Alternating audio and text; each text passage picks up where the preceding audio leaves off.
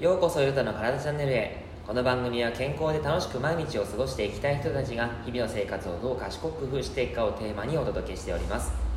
皆様こんにちは。今日はなぜ片頭痛は起こるのかそれの原因と改善方法っていうのをお話ししていこうと思います。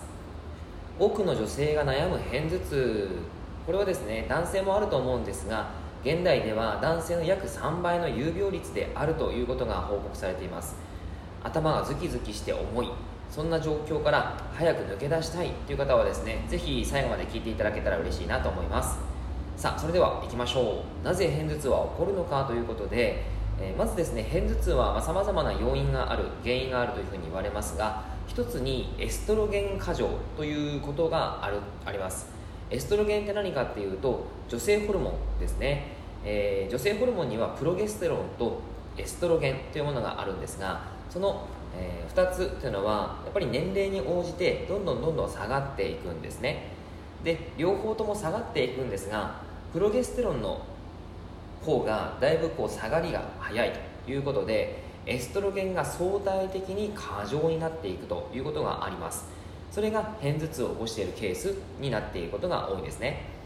でこの片頭痛って何そもそも何なのかというところで言うと血管が拡張することでズキズキとした拍動性の痛みが生じるのが片頭痛です。主にこめかみから目の辺りが発作的に傷んで痛みの発作っていうのは4時間から数日間続いたりもすることがあるそうです。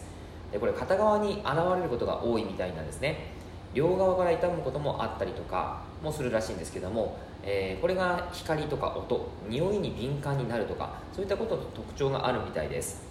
はい。ということで、えー、このまあ片頭痛っていうのは血管拡張があると。それが影響して痛みが出るということが言われています。この血管拡張にはさまざまな神経伝達物質が関わりますがその中でも女性ホルモンである女性ホルモンのエストロゲンというのがサブスタンス P と一酸化窒素の酸性を増加させて、えー、頭の中での血管拡張を引き起こします。ちょっとよあの難しい横文字が出てきたんですけどもサブスタンス P というのは11個のアミノ酸からなる神経伝達物質です。これがですね血管拡張を促してしまうんですね。あの促してしまうっていうのもちょっと悪い言い方なんですけども、血管拡張させていくのでそれが片頭痛の原因になったりもしてくるわけです。もう一つの一酸化窒素ですがこれは生体体の中で、えーと、合成されて、えー、血管拡張作用がこれもあるんですね。あとは血小板の凝集抑制作用というものであの血小板っていうのは止血をしたりするときにあの関わりを持っているものなんですけども、はいまあ、血小板のその凝集作用抑制作用があったりします。もしくはこの一酸化窒素がこう増えて増えて、えー、血管拡張が起こって、えー、いくと。これがですね、えー、片頭痛の片頭痛になっていくという原因になります。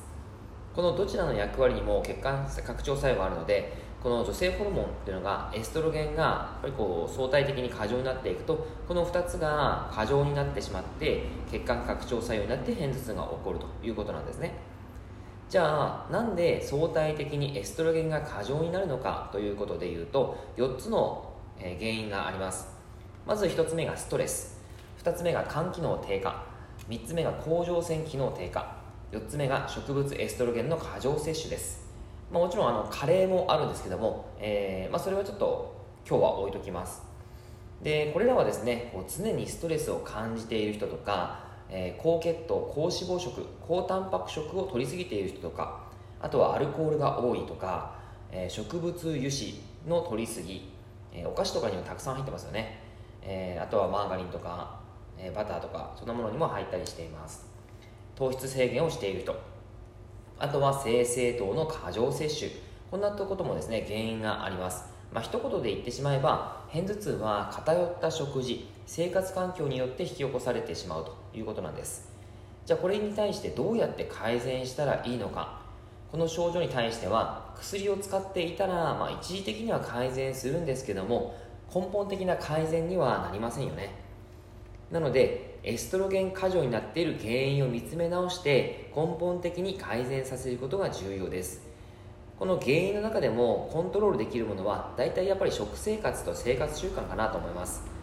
改善方法としてはまず高血糖食高脂肪食をできるだけ抑える変えるということです。例えば精製糖のお菓子あとは白米パンパスタうどんとかをうどうどんですね。うどんのなどの未生成の炭水化物や、え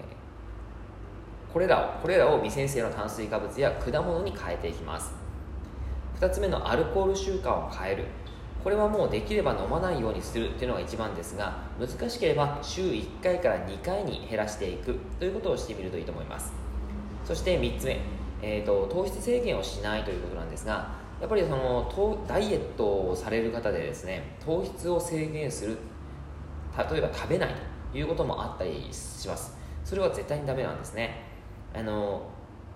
この片頭痛を助長させてしまうことにもつながりますしあとはさまざまな病気につながる可能性もあります。だからこそ毎食拳1個分もしくは0.5個分ぐらいを、えー、未生成の炭水化物で摂りましょう。4つ目、えー、間食をとって血糖を安定させる、えー、甲状腺や肝機能の低下には低血糖が大きく関わっているんですね。それを緩和させるためにも血糖値の安定が不可欠です、まあ、その血糖値の安定をさせるために間食を取るわけなんですがじゃあ、ね、どんなものを取ればいいかというと果物甘栗さつまいも MCT オイルブロススーププロテイン、まあ、そんなものを活用していただくといいかなと思います、まあ、これからの取り組みが将来のその片頭痛が改善されたっていう状況につながるように、えー、生かしていただけたらなと思います、